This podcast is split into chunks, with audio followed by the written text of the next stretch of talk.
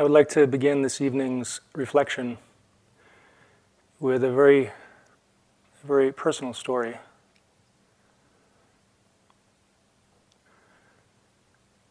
When I was a fairly young child,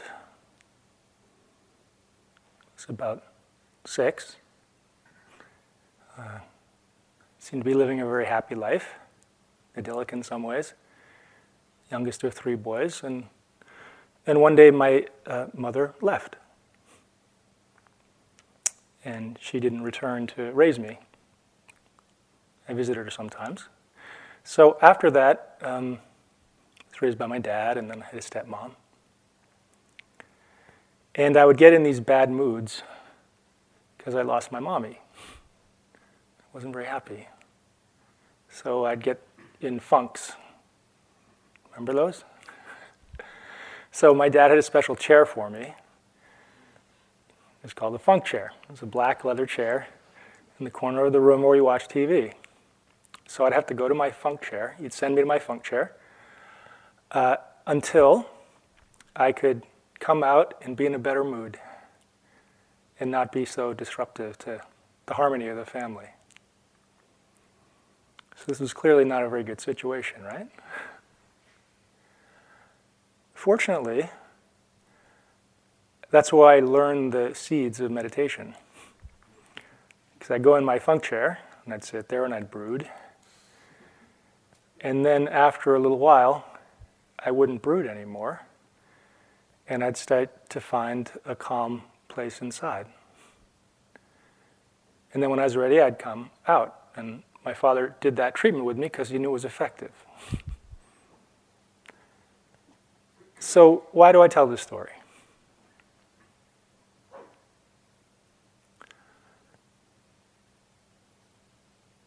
It reflects the path of the, the Buddha's teachings in a number of ways. And it taught me fundamentally an inner resource that I didn't know I had. I didn't know I had the capacity to be still. I didn't know that I had an inner resource in my mind and my heart that could be separate from all the turmoil of a world that wasn't cooperating with me on the outside as a kid. In another way, this mirrors what the Buddha's teachings are a lot about. He was said to be the master of turning a bad situation into a good situation. In a certain way, our practice, we often come to practice because we're moved by some form of disease, of suffering. Whether it be something traumatic in our lives, so as it was for me. And that wasn't so bad. I'm sure many people here have stories that are more dramatic than mine, right? But we all have, no one escapes childhood without a wound, right? So, suffering often is the gateway into a path that teaches us that we have inner resources we didn't know we had. And the Buddha's path is to learn to touch those resources and cultivate them so that we can actually touch a very deep inner flowering from the place where there was suffering. So it can be from something that happened to us that's traumatic, it can just be from life cycles, aging, sickness. Just the inevitable, even if we have a great life, great family life, great work life great relationship life, can just be the vicissitudes of life itself that show us what suffering is. And so it can be a powerful gateway into a transformative energy. So I'll be reflecting on this piece throughout. We all are. We're talking about the path.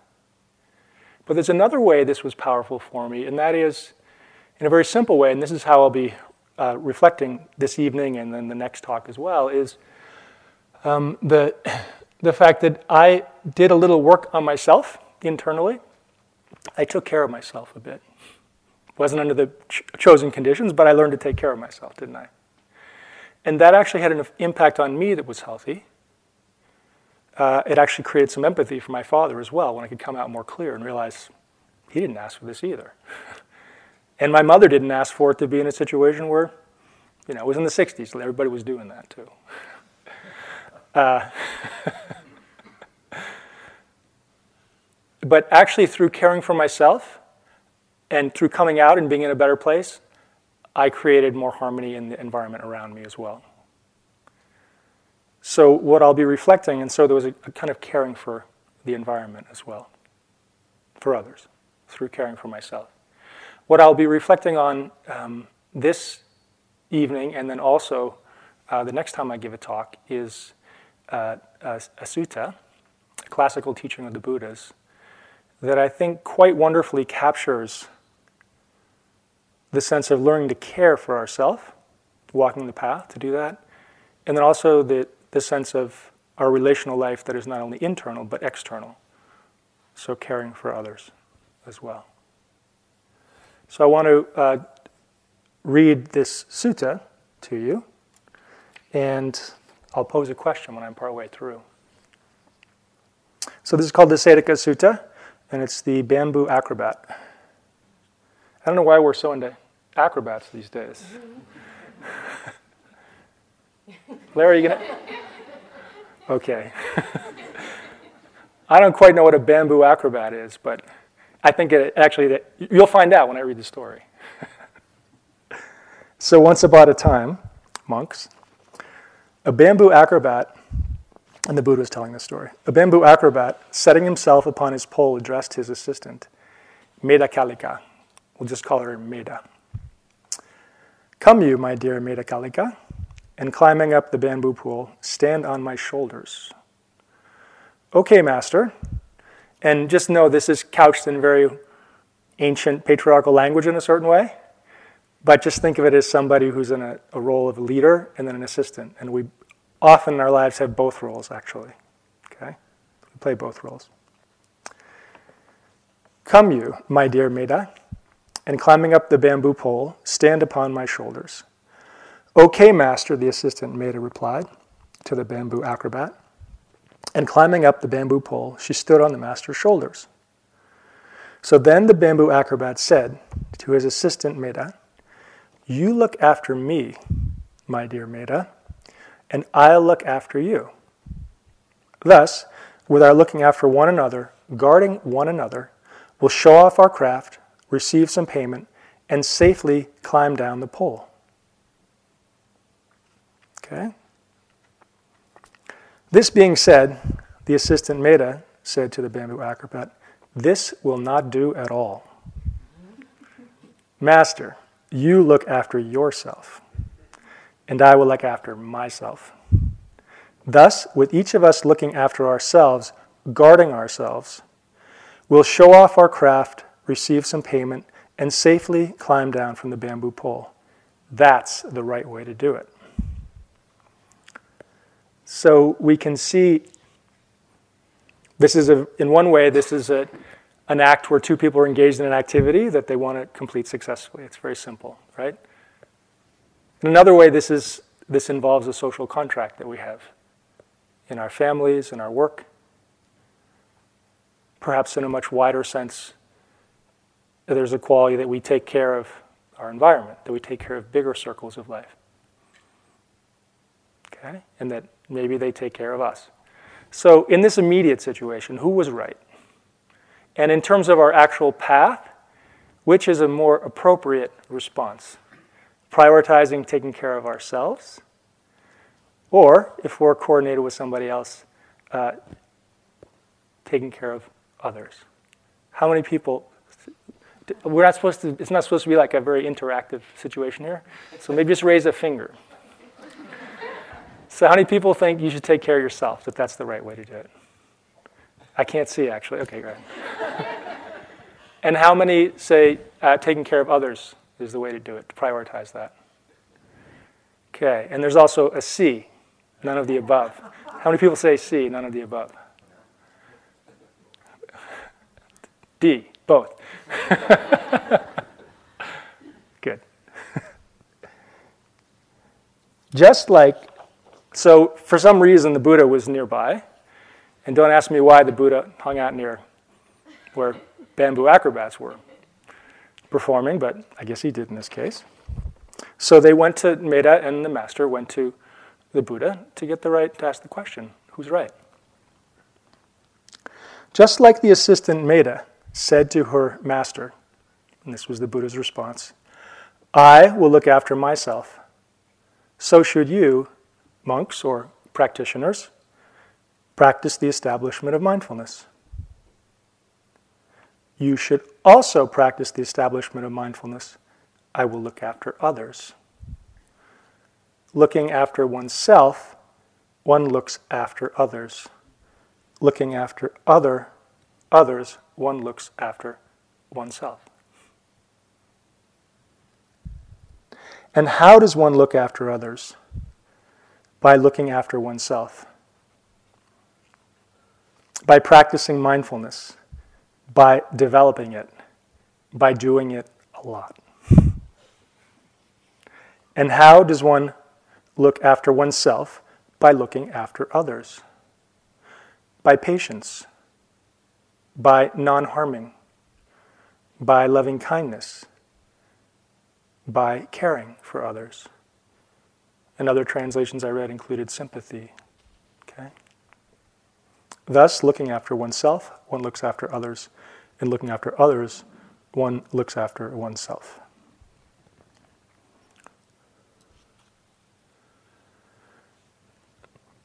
So, in one way, as I mentioned, this is just this is a statement of being in relationship and you can interpret it on a number of different levels, can't we? So, again, I'd like this evening I'll reflect on the first part. And actually, uh, there's a few themes in this. And one is caring for self, right? One is caring for other. That's the ba- basic two themes. And then how they interact. So, just in general, this is this sutta to me is in terms of working with relationship, practice as relationship, I think it's, it captures a quality of wholeness. A quality, as Doug was speaking, that relationship is what we're in relationship each moment with everything, whether it's internal or whether it's with others. So, in the Buddha's teaching, there's two distinct strains that we can embrace as part of our practice. And one is the strain of a radical kind of independence. I'll explain that a little bit more. And another is a strain of a very profound sense of interdependence, interconnection. And this, to, this sutta to me speaks to both of these realities and how they interact. So, the sense of independence. Well, when we come to practice, and we practice, it's, it's very much an internal experience, isn't it? And we're put back on our own experience moment by moment, again and again and again. And we're asked to take responsibility for it. This is very much in line with how the Buddha extolled us to practice. His last words when he, before he passed away, were uh, all, con- all conditioned things are impermanent. Work out your freedom with diligence. So he said, It's up to you. He said, Be a light unto yourself. There's another teaching which we, to me, it's one of the reasons I came to this tradition, and stayed with it really in the column. It's called the Kalama Sutta, where the Buddha is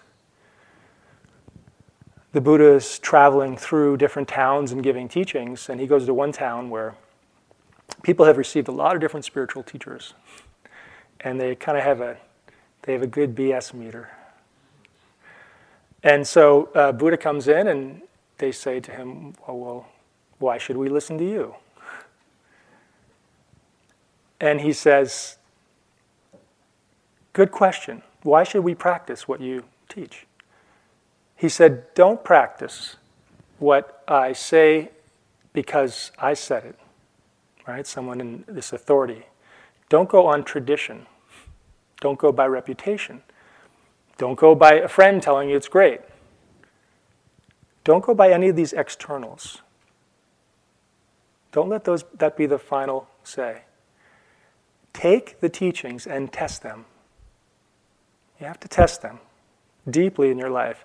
And if you find that they're no good, then discard them and move on. I'm paraphrasing, of course. but if you find that they're valuable and relevant, then treat them like gold. Treat them as precious jewels. So that's, again, putting the responsibility very much on ourselves, isn't it? That it's our life, that it's our responsibility of how we meet the moment. And so it's a journey. And the, the whole journey is framed in a way of moving from suffering or discomfort or ignorance, just not seeing clearly, uh, to, and especially the, the main framework is suffering to freedom, from constriction to ease, from reactivity to the potential for an inner response based on space and clarity rather than unseen habit energy. And this is the movement that we embrace in practice. We move in a way from what Doug was pointing to last night, seeing through the lens of a clouded, a clouded mind and heart, a mind that is often caught up in seeing the way they should, things should be or the way they were instead of seeing how things are. So, our practice is a practice of self discovery. So, self caring, and this is what we'll be exploring tonight, is this quality of how do we, for ourselves, how do we care for ourselves in the deepest sense through our practice? How do we walk the Buddha's path? How do we embrace fully this independence, this inner spirit, this inner freedom that, in a way, we all come to this for, don't we?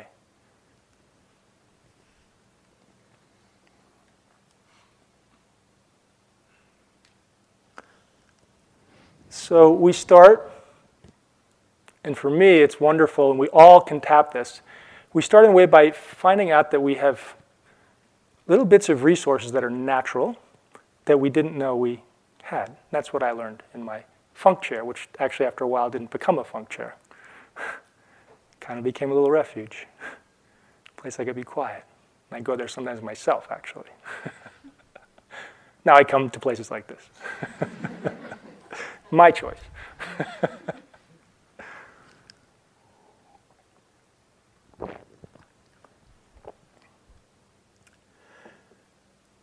So there's something innate in the process of being alive that is very fresh and clear in our hearts and minds.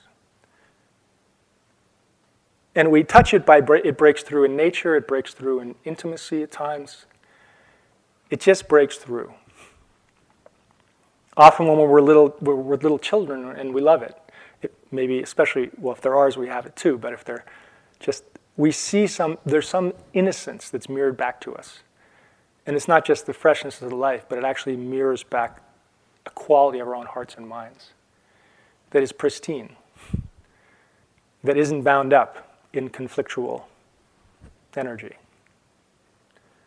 It's a very, very fresh mind. And so, this mind that's very present and very judge, non judgmental, just by its nature, we touch it in ways. And then the Buddha said that we can it's essential that we take this quality of a mind that is present and non judgmental and we cultivate it. That has tremendous power in our life. And so, the way I just talked, a mind that can be present without pushing and pulling, without judging, pushing, pulling, wanting, not wanting, is mindfulness. That's one of the definitions. So, just filling out some of the aspects of, of our path of practice. It's that quality that actually, when we drop into it at any time, relationally, internally, in relation to others, it protects us. Why does it protect us? Why does mindfulness protect us? Well, Shantideva, a great Indian um, teacher, uh, has a great analogy. He says, I'll ask you another question. Uh, if you want to protect your feet, bare feet, walking along the earth, ancient times, right? Gravel roads, what's, there are two ways to do it. One, you can cover the whole earth in leather, and then you'll have a nice smooth ride, right? and what's the other way? Strap some leather to the soles of your feet. Hopefully, get it stitched up nicely uh, before you strap it to your feet. And then walk the earth with shoes on or moccasins. So, what does this have to do with this? Well, what we do, and Doug spoke to it last night, is that we impose our view on the world the way it should. It should be smooth. We should be able to walk on it with our bare feet and not get our toes stubbed, our foot pricked. But that's not the way the world is. That's not the way relationships are. Objects don't, they go their own way. They have their own, they have their own integrity of, of what they are, and how they move. And so mindfulness is saying that we work with our own mind and heart. So the analogy is for our heart, our mind. That mindfulness protects it gives us the ability, no matter what touches us from the inside or outside, to actually have a space of clarity. And the trainings of mindfulness, and we're working with them, they're usually done, there's what are called four foundations. And so we've been training in the foundations that build, that build a, a, a steady place of rest that's grounded with breath and body. So the first foundation is working with our, our breath and our body. Okay? So it's the tactile experience. Very simple. And then as our practice expands, we begin to open. And we can include more and more, which we've done today as the instructions open, to include more and more of our, of our experience. So the next foundation, and they all work together, is the quality of pleasure or discomfort that we have. Have you noticed when you pay attention, even to a breath, sometimes you like it, sometimes you don't? Sometimes it's comfortable, sometimes it's not. Sometimes it's just neutral.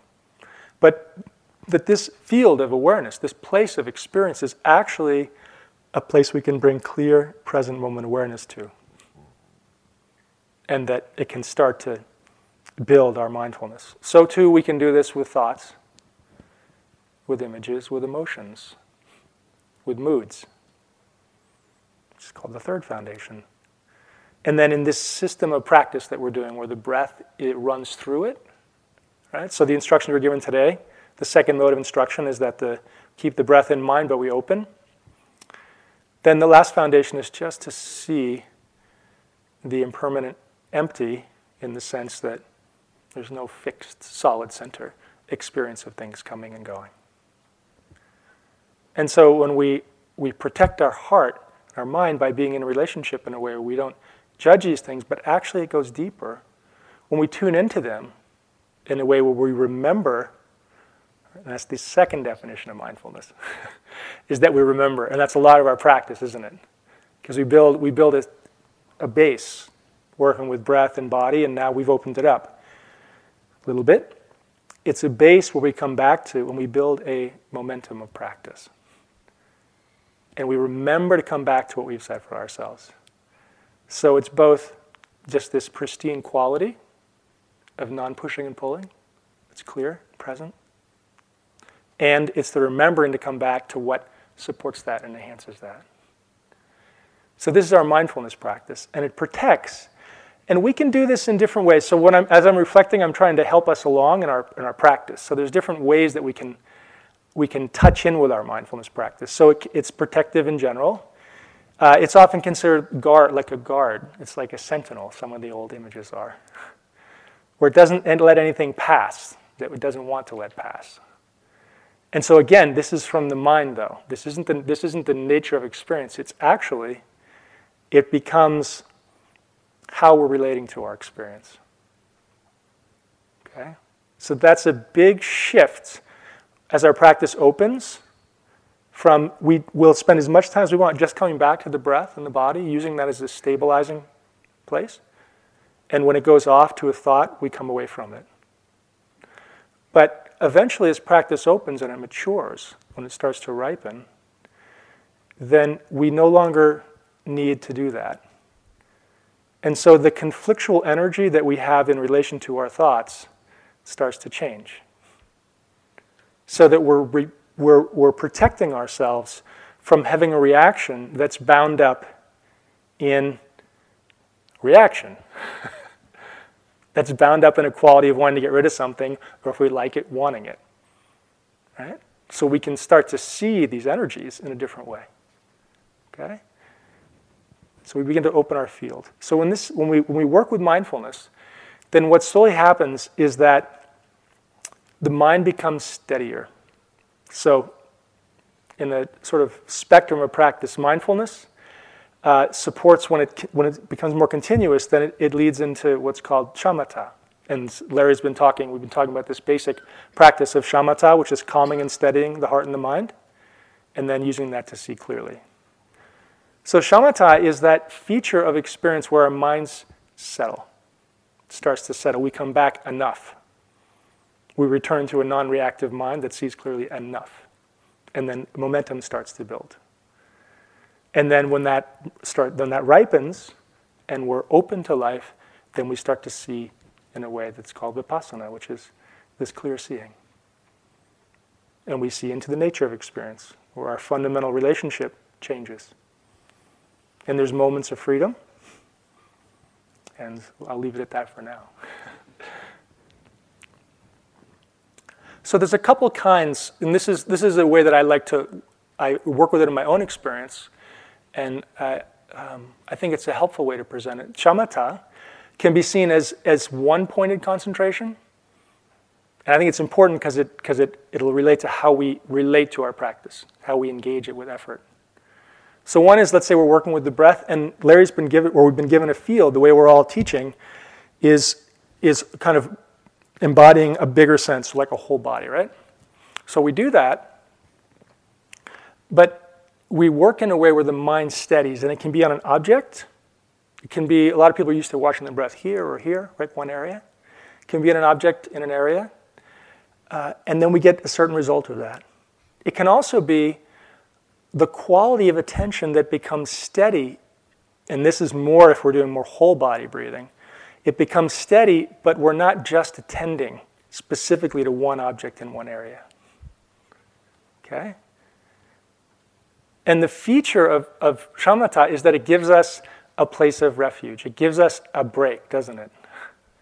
So I was teaching recently um, somewhere else in, uh, in New York State, and I was walking through the woods, and I saw a, uh, a groundhog, and it popped its head out of the ground, and it came out and it saw me. And immediately, it's, I, it must have seen me as predator. So whoosh, was back in its hole immediately. And so I thought, oh, that's like shamatha. when, when we come out and we open it up and it's a little scary, we go back in our hole. Now, it's actually good that we learn shamatha in this way. Why? Because normally we go in our hole when we feel scared in the environment, but what's our hole?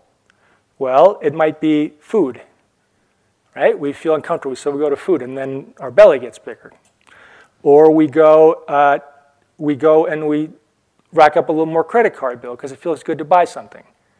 Uh, I do that sometimes, I'll admit it, right? And these are ways that we escape from something that we think is frightening us. We go into a hole, but it has consequences. And so in shamatha, we're learning, in a very practical way, we're learning how to have a safe refuge.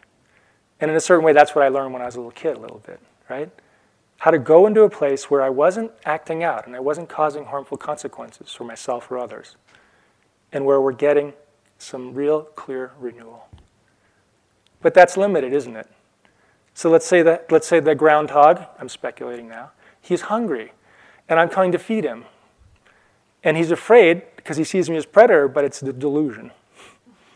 And he runs in his hole and I, don't, I, I can't feed him. Okay? He misses out on a good meal because of his fear, because he goes in. And so if his, if his, if his awareness was more open and steady, and that's what happens in Vipassana, that's what's happened when our awareness is steady, but we open it up. Right? So in a moving field, then we can actually stay and see. We can hang out with certain things that aren't so easy to be with. And we can see, oh, is that a predator or is that a friend? We can see clearly, and then we can move from that place of clarity. So that's the limitation of, of shamatha. Its strength of just going back to an object. And then vipassana, when we open into vipassana, then, well, in one way, it's, and you, you may have experienced this, probably have in different ways. We just start to see the ephemeral nature of change of things. And it loosens our, it just loosens our experience in relation to things. And we, there's two ways of seeing vipassana. One is like you see into the nature of experience, because the mind is steadier and it can look into things. But also, you see into the nature of the mind and the heart itself that's free. Often going through impermanence. It's very interesting. So I had one kind of just normal experience that I just was remembering today when I was walking of some years ago, maybe 20, 25 years ago or so, I was on a long retreat here. And I just was, I remember, just remember sitting out on the bench out there, and my mind was kind of quiet and open. And a car passed, and my mind just heard the sound. And then as the sound ended, just I just my mind just stayed with it. And then as the sound ended, my mind just got just opened up a bit. Just got very quiet and open. It's like, oh, just seeing into, when the conditions are right, the ephemeral nature of experience opens us into a fundamental nature, a depth in our hearts and minds. So, shamatha vipassana is this process of calming and steadying and then seeing into. So, how do we um, how do we affect this? How do we work with this? What are some good attitudes to work with this um, process in with the stuff of our life? It's nice in theory, isn't it?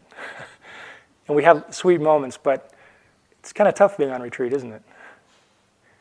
We've got a lot of stories that are sticky going on, don't we? You've got your own versions of me, right? Maybe you don't, but we do we have our relational places that are hard. And in the teaching in the sutta, it says that we, uh, we take care of ourself by practicing mindfulness and doing it a lot, right? So that means we have to come back a lot. We have to come back to the present a lot, doesn't it? So that's actually that's actually one level. That's one that's one aspect of practice. But how do we come back? Do we come back with a tight mind or a mind that's balanced? This is when we when our practice starts to move from one where we're trying to actually as our practice opens too, we're trying to get rid of certain objects, like I don't want that thought so I can be with the breath, to a wider sense of mindfulness where, okay, that thought can be there. How am I relating to it? What's the quality of energy that's meeting the moment? And it could be the same, it's the same thing with the breath. And so we start to look at the nature of how our mind is in relationship to experience rather than actually what we're attending to. And there's a wonderful analogy, many of you have probably heard, and it's, you can hear it a thousand times. It's one of my favorite analogies in the teachings in terms of effort is someone um, came to the Buddha, who was a monk, and he he was really sort of over efforting, and uh, he wanted to quit. You know the feeling sometimes. he just he just where he wanted to go. You know he, he actually wanted to quit being a monk. He said, "I can't do this. Uh, it, I'm trying, but nothing's happening." And so the Buddha said to you, "What were you before you were a monk?" And he said, "Oh, I was a, a vina player, musician." And so he said, Well, when you try to play your instrument, if you plucked or they how do they do? How does a vina work? Lute. Do you use a do you use a bow or do you use finger, fingers? Was an old time, long time ago. They probably didn't have as many bows. Okay, good. Uh, so how do you how do you, how do you pluck the strings? He said, How do you, if you pluck the strings and they're too tight, what happens? He said, Oh, how can, you know, can you make nice sound? He said, No. If they're really too tight, they'll snap. And otherwise, they'll just have this bad sound. He said, What happens if the strings are too loose? He said, Oh, just twangy noise. And he said, Just so you need to practice the strings of your mind, the quality of your effort of how you're meeting the moment with an energy that is neither too tight nor too loose. Then your mind will make beautiful music. Your practice will make music. And we learn through seeing that which is not, right? That sweet spot of practice we see that the mind is trying too hard, is efforting too much, it's trying to get it too much, or it's trying to get rid of. Right? Those are, that's over efforting. Or it's just kind of lax and there's a daydream and yeah, it's not bad. And so we hang out with it a little longer. We know that that remembrance is there, but well, in a little while we'll do that. So we actually, it's beautiful because our practice, it's like a something that corrects itself automatically, like a weeble. It wobbles, but if you don't mess with it, it comes back. So we see, and this is, it actually doesn't come back unless it's not a perfect analogy.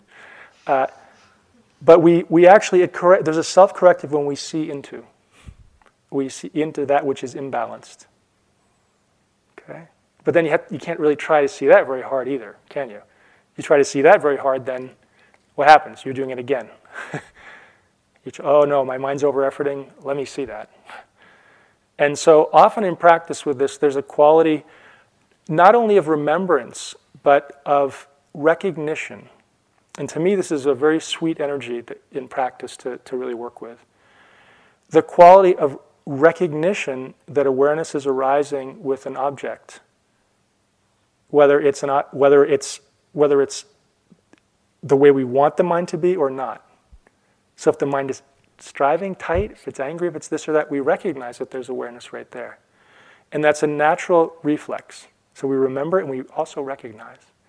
We recognize that that little resource of waking up that we all have is actually, it's like it's trying to break through in a way. It's right here. But we're so busy with our agenda of practice often that we don't recognize it. So, another attitude in the cultivation of practice, the wise effort, um, is, is one where we really do the opposite of efforting and we just we just relax into a nature of awareness that's present, that's prior to our thinking. And this is from Gendun Rinpoche. Uh, he says, Don't search any further looking for the great awakened elephant who was already resting quietly at front at home in front of your own hearth. Nothing to do or undo. Nothing to force, nothing to want, and nothing missing. Marvelous. Everything happens by itself. So just embracing, even as we listen to these words, just embracing this quality of awareness. Don't search any further looking for the great awakened elephant who is already resting quietly at home in front of your own hearth. Nothing to do or undo, nothing to force, nothing to want, and nothing missing. Marvelous. Everything happens by itself. So there's this quality of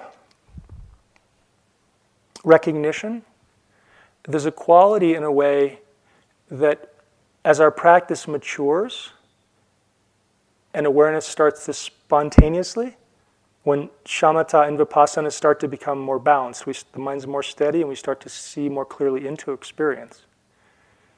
Then the moments where the mind's nature is fundamentally balanced and seeing clearly into experience, resting in its own nature, this happens more and more. And then we start to actually realize that this inner sense, this inner resource of caring for ourselves, in the deep sense that the Buddha was talking about, walking the path, working with the quality of our attention, etc., that it starts to unfold all on its own. There's an image of a, um, uh, a thief.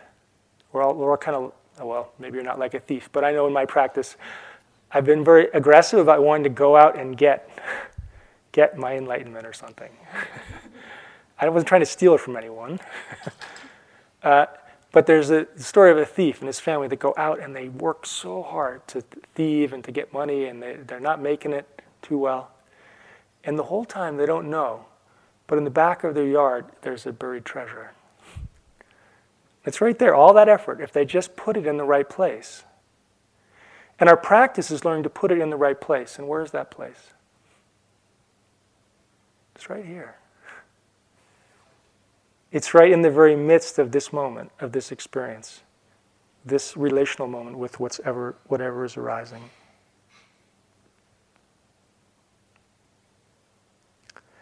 And when this balanced mind starts to ripen, then we start to be able to work with the tough stuff a little more with an attitude and an actual experience that is more balanced. So, uh, one attitude in practice that I uh, think is very powerful is it's called, uh, uh, it's from an, Im- an image I think Shunryu Suzuki, the great Zen master, first coined it or brought it to this country. It's like practice with a, your mind when you want it to settle, start to see clearly, uh, like it's a, in a big pasture. So rather than you can guard the mind in a way that's very rigid and tight, and then it's very hard to keep the energies balanced. Some of us that works very well. It never did for me. When I practiced in Asian, people said, watch your breath here, just here. I, my whole body would get tense for long periods of time. Sometimes I'd have really nice experiences, but the effort, it was very like guarded, be there, don't have bad, don't, right? Don't wander. And how about a big pasture mind? Now, what's, how's a big pasture? That means that we're not so much struggling with our mind to be exactly the way that we think it should be. And so it can move around a little more. We're a little bit, our effort's not too tight. We don't want to make it too loose either, but it's a bigger space. We give ourselves a little more space to be as we are. But there's also, it's a pasture, but it has a boundary. So our mindfulness is a little wider. And that's what happens as we open the practice. It's a little more expansive, it's a little more free to see movement. And if it's really a big pasture, the way that helps the mind settle is that if there's enough room, the cows will kind of settle down and chomp, won't they? If there's enough food there. And where do we get sustenance but the present moment? So there is if we meet it properly, because it's just here? So I had a funny story uh, for me a few days ago before I came here, uh, where I woke up when we live myself and uh, my partner Malika, who's I shouldn't say it, but she's on retreat here, uh, hiding, um, or she's quiet. Uh, we live in uh, near Newburyport, Massachusetts, so near the coast, and we have we have a bit of land, and uh, there's but we just have a big we have a yard in the front and lots of trees, and we hear we see animals coming through. Uh, we see turkeys, wild turkeys, and we have a lot of we have a couple cats, and we have you know, there's a lot of there's a lot of life, tons of you know gray squirrels and all this kind of stuff. Um, but that's usually what we see. We see a deer every once in a while, etc. Coyotes. Okay. Uh, but one morning last week before I came, I, I came up and I, I, in the morning I looked out front and sitting right out in we have bird feeders right out front was a whole bunch of cows. it's like what? what had these cows done? Well, there's a farm, we live on a reservoir that's across the reservoir. They ne- and they must have busted out. They had a big pasture, but they had giant pasture mind. They wanted, they wanted out. And somehow they came across a, not a very big bridge, and they made it all the way around and chewed up our lawn pretty good too. But, anyways. And when I came out to, to see them, like I tried to get close to them, they sprinted off down the front yard and into the woods as fast as possible. And I'm thinking, it's just like thoughts. They get outside the corral of mindfulness, right? Because something's got to be greener, right? Something's got to be better than this. and then they run amok, right? And then you go after, you say, come on back. And they're like, no, this is way better. so that's what we do. and then I talked to the guy who runs the farm. I called him up and I said, listen, uh, I saw your cows. And he said, did you try to, did you see him? Did you try to get him? He said. I said, yeah. And they ran right off. And he goes, oh. so, and that's what they do. I know. If you try, if they're free and, they, and you try to corral them, then they run off. Now, where's the wisdom in this? Well, those cows were very happy and free, weren't they? Out being outside of their corral. Well, what's going to happen when it gets dark? Or there's a thunderstorm?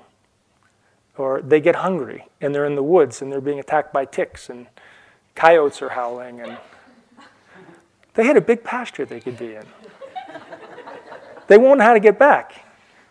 Their practice is much harder than ours. We just wake up and we're back. So that's the, that's the mind that gets out of big pasture. It's not satisfied. So please practice with big pasture mind. I don't want to see you suffering unnecessarily. okay. So when we have a big pasture, um, then the parts of ourselves that pull us and run us this way and that very strongly, they have a little more room to move.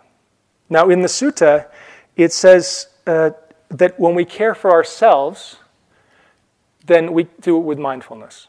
And when we care for others, we do it with patience, with kindness, with loving kindness, um, sympathy, care, right?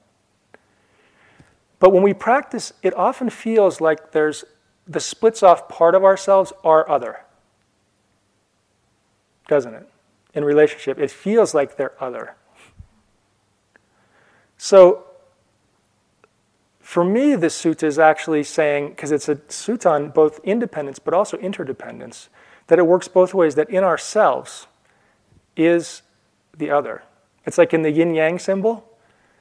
You see that there's the like it's the masculine and the feminine. I think it's the light and the dark, and all, but inside of one is the other.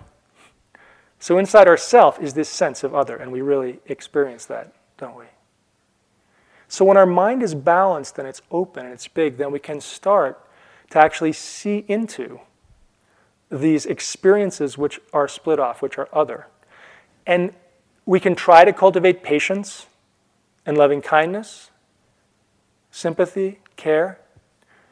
But when we're really attentive and we really see when we're not kind or not patient, then what happens? When, our, when, the, when, when we're actually seeing clearly into these heart states, these mind states, then there is a quality of care and gentleness. And often our breath, as we open the practice, can be that gateway in. So Thich Nhat Hanh, in using anger as an example, he says the Buddhist attitude, so this is the other in our big pasture mind. The Buddhist attitude is to take care of anger. We don't suppress it, we don't run from it. We just breathe and hold our anger in our arms with utmost tenderness. We just breathe and hold our anger in our arms with utmost tenderness. In other words, we breathe and hold our anger, our fear, our loneliness, all of the energies that are split off in us. Are the grass is greener mind outside?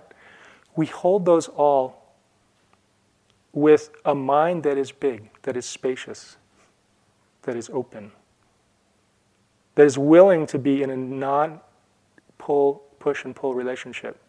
And the breath gives us a, a, way to stabilize our awareness. It's like a good friend, isn't it? Or riding her, or the body. It gives us something where we can have be in a f- more friendly relationship with the experience.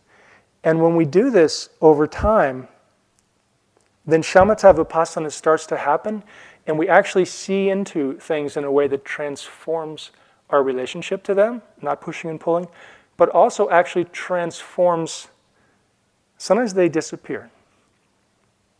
Sometimes we see thoughts and they're gone. that were really bothering us. Sometimes that's so we see impermanence. Sometimes we see into, and then where there was constriction and stuckness, something else reveals itself. Something changes.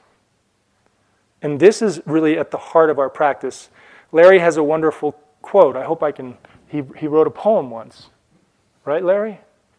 Okay, he's in deep, he's in deep samadhi. I'm using your material. I, okay. so he says, uh oh, I don't know if I can remember it. Suffering, oh yes. Where, where can peace be found? Where can peace be found? In the same place as sorrow. How convenient. How convenient. So this is this is from is it okay that I'm going over a little bit? I won't be too much longer. I want to Okay, good. Is it okay, Larry?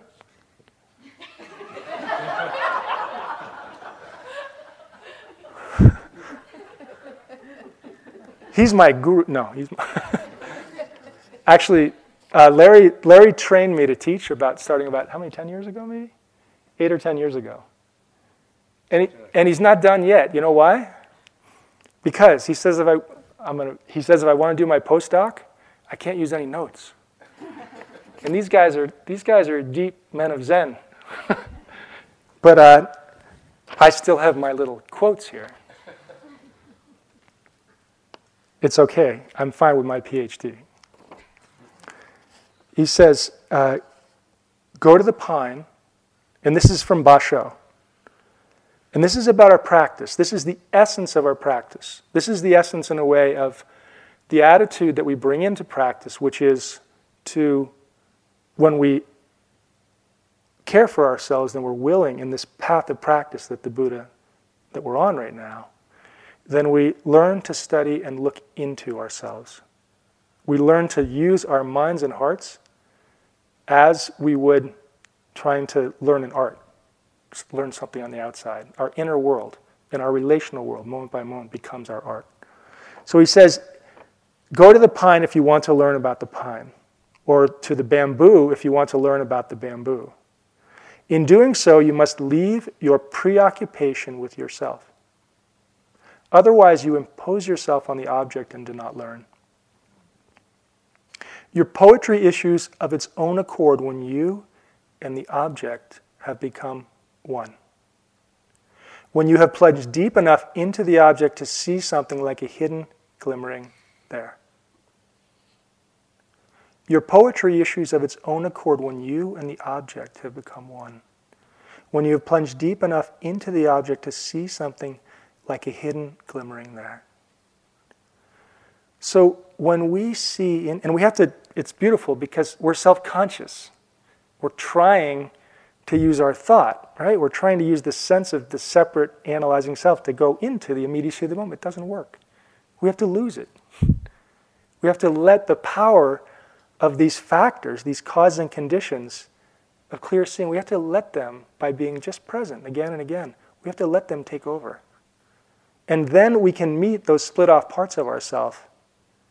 We take care of them, but we do more than that. We see into them in a way that they actually, there's a glimmering there. There's some energy that comes right from the heart of that which was constricted. And our suffering directly becomes a gateway, as Larry pointed out in his poem, becomes a direct gateway into freedom. I traveled a thousand miles or so a couple years ago to take a teaching, a mind training teaching, which said basically the essence of it was look directly into that which binds you your anger, your fear, your loneliness and rest in natural awareness. Look into it and rest at the same time. So when we do that, our life becomes our practice. There's absolutely no separation. And then when that glimmering, or that's, that's a beautiful analogy, then what happens? Then the path of the self becomes of working with the self, of caring for the self, the moments, then we actually realize there's nobody home in quite the way we thought there was. In the constriction, there's, well, the Buddha talks of it as emptiness. Soen Sa Nim, actually one of Larry's teachers, uh, he was doing an, a radio interview, and uh, at the end of the interview, I guess he had a thick Korean accent, um, but at the end of the interview, the guy said, "Oh, that's great, uh, great," and he had this very famous uh, "don't know mind," right? The mind that is actually it has that intimacy and it doesn't need to know. it's just that it just has that intimacy with life.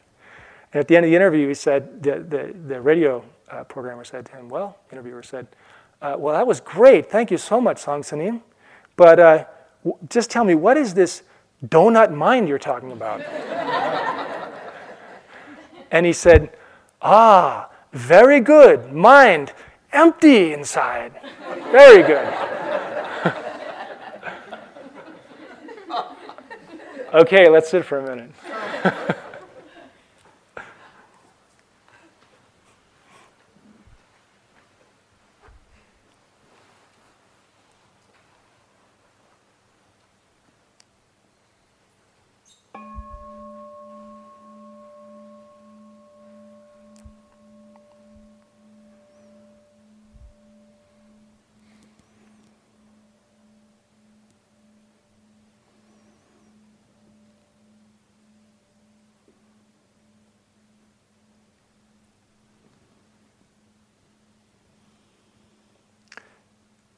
If you want to learn the depths of the moment, you must leave your preoccupation with yourself. When you and the object have become one, there's something like a hidden glimmering there. Here. So thank you. And time for walking.